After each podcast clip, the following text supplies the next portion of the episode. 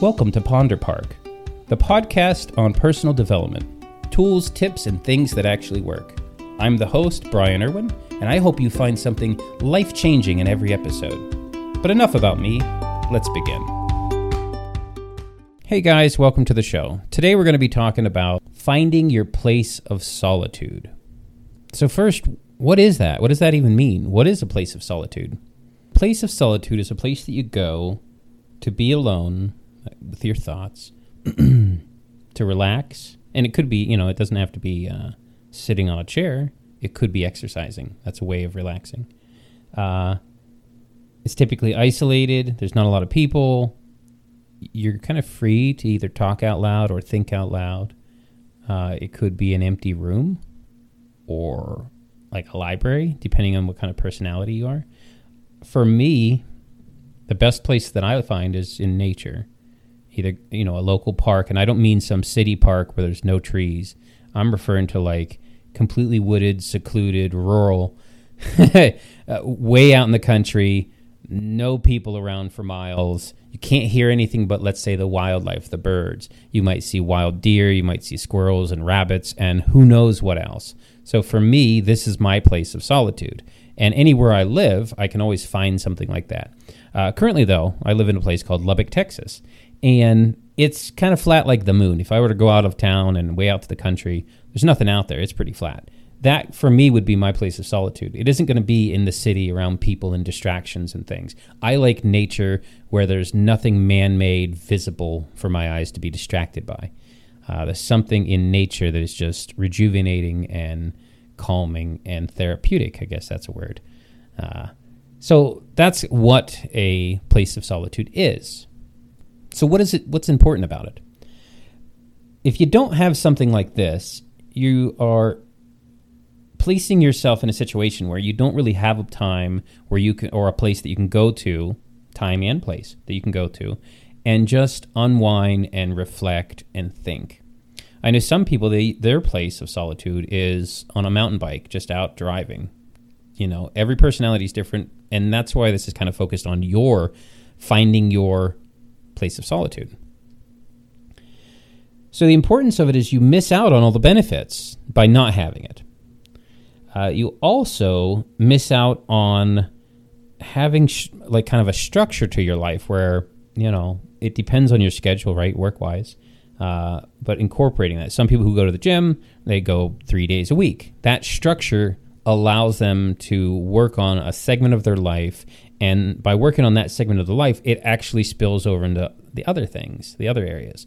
When you implement a discipline, any size, it starts to spread to other areas of your life. The more discipline, the more spread. Uh, and what does that even mean? Like, uh, for example, let's say you started to make your bed. Um, just as a habit, every morning you get up, you make your bed.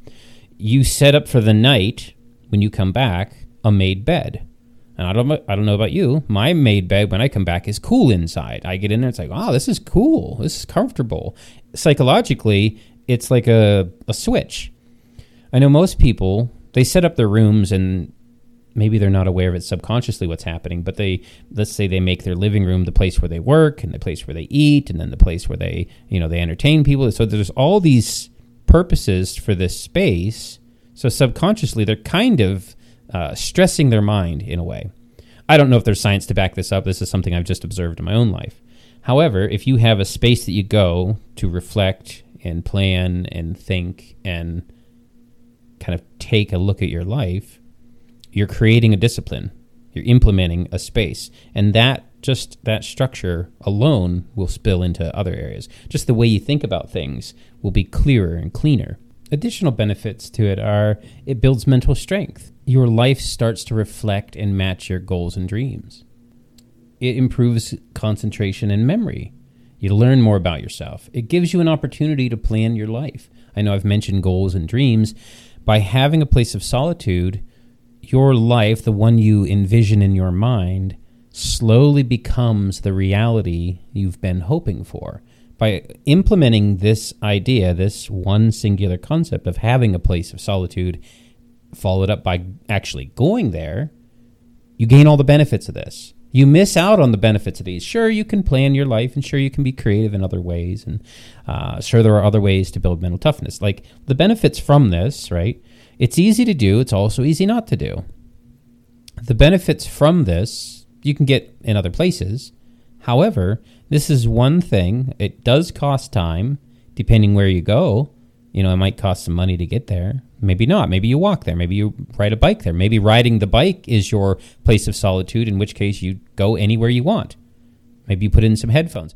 I personally never do that because the music won't really get me to focus on the things that I'm wanting. It's more of a distraction. It's good for exercising, however, not good for trying to use it for the purpose that I use it for, which is productivity and creativity, planning.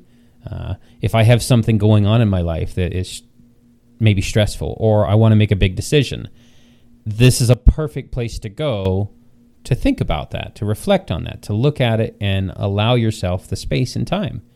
I know that I was at this one park in Arizona when I live, lived there and there was three different paths. They had many more, but there were three that I would use. And one was an hour long, the other one was two, and the other one was three. Well, it was also, you know, that's how long it took to walk them. But one was three miles, one was five miles, and one was eight miles.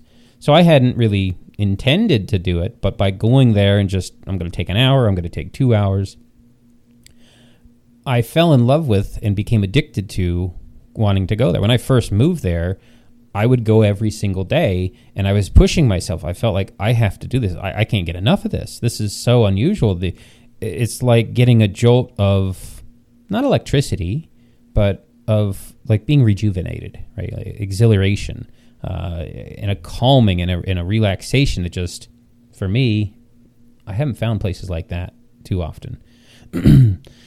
so I would go every day. And in going every day, there's a risk where it becomes too much again.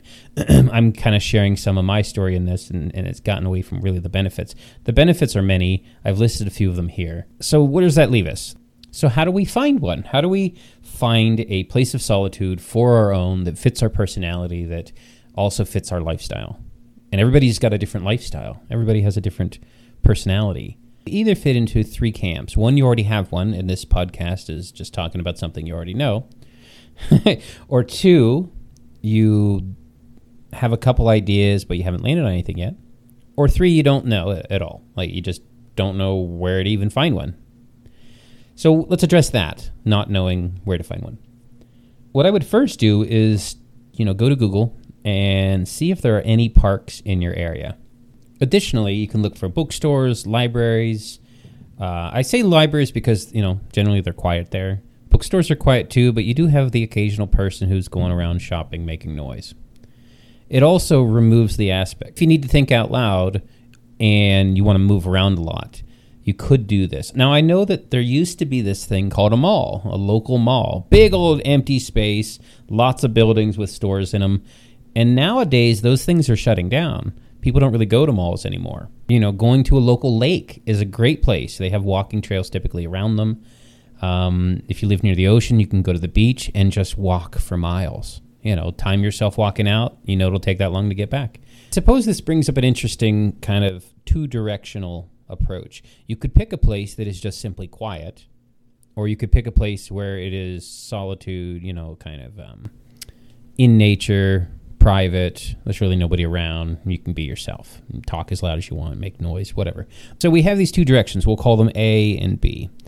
B is the in nature, and A is the place you can go that's typically public, right? Like a library or a bookstore or, you know, some museum, right? Might be a, a plaza, just a bunch of stores. Might be a little town where you just walk around and snoop, right? So it's probably the intention that's going to dictate which choice you were to pick, but they're available and they don't cost anything. It doesn't, you know, you don't pay money to go to a park necessarily and just walk around. You don't have to pay money to walk around your local community block, right? Like these are things that are just always available 24 hours a day. They're there. They don't cost anything except the time to go. And that brings up an interesting question. People have a lot of busy lives and they wonder well, how do I fit that into my life? I suppose there's lots of ways you could do it. The simple answer is if it's important to you, you will fit it in. You're giving yourself tremendous benefits. It's like discipline. You don't have to discipline yourself, but if you do, you become better. Your life becomes better, more rich, more full. There's more substance, more juice to it. This brings up what I would call an hybrid idea. Creating a place of solitude, it's a hybrid because it's not fully like the ideal version of it. it's kind of half of that. It is normally when you have work that you have to do, you don't really have a way out of that. And mentally, it's not very challenging. You can kind of think about other things while you're doing it. You know, maybe you're preparing a meal and you've prepared this meal like 200 times, so you, you don't have to really be so fixated on getting all the steps exactly right. So, in that example, and maybe this preparing a meal takes five or 10 minutes, you decide to think about something else. That's how this podcast actually came about. It was from a hybrid place of solitude. I, I, have a few of these that I use. If I'm riding in the car somewhere, driving somewhere, I will play either a podcast or an ebook or just simply think about other things that I want to do. Now, most people do this automatically, but I think by adding this concept of a hybrid version versus a solitude, like a you know a pure version, hybrid and pure, um, you start to notice the spaces more when they're available. You start to see them in different ideas. For example, at my one job, when I take a break, I get 15 minutes, and I found that this happened one day. I was really tired and I just didn't get enough sleep the night before. And so I bought a bottle of like Dasani water or Evian or something. I don't know. And it was ice cold. And I went to take my break and I was drinking the water and I had all this energy right after drinking this ice water and I thought, well no that's that's interesting. That's remarkable. I wouldn't have thought that a simple bottle of water would have given me that big focus of energy. so then I decided, well, I'm going to do this every day. Then I, you know, I have essentially three breaks. There's a first break, a lunch break, and then a last break. And so I bring with me to work ice cold water. Well, they have a refrigerator. I put it in there, cools it down, and on my breaks, they become this little mental hybrid place of solitude. I'm sitting there drinking this water, thinking about it, but also thinking about other things that I wanted to accomplish during the day, not work related. I kind of shut that stuff off and I'm just go into peace mode. The ice cold water, I think, creates this remarkable switch. This reminds me of a book called The Power of Habit. It's by a guy named Charles, I think it's Dwig. It's D U H I G G. That's his last name. I'm probably mispronouncing it. Anyways, it talks about a cue, a routine, and a reward. Those are the three main ideas it. It's a big, a decent sized book, maybe two, three hundred pages. It's not too large. You could probably finish it in a week. The concepts that I got out of that, my takeaway from it was cue, routine, reward. It was just very simple ideas. So let's reflect on the bottle of ice cold water is the cue. The routine is sitting there, not thinking about work, and drinking it. And the reward, I believe, comes in the opportunity I give myself to plan out and work out the things that I've decided for the day during these micro breaks, this little hybrid place of solitude. And I know that in the regular workday, when I'm not on a break, I look for those moments when I can just mentally kind of shut down and just focus on the things that I want to work on. I try to never come to work unless I have a list of goals, a list of things that I can do during these micro solitude moments. I find that my days are extremely productive when I do this. Also, I don't mind the work that I'm doing. It's pretty boring mentally, it's just not enjoyable. And that's how this podcast came about. I had been wanting to create a podcast for a number of months, maybe even years, and it just seemed like it was never happening. I, I want to do it, and I think, well, what am I going to talk about?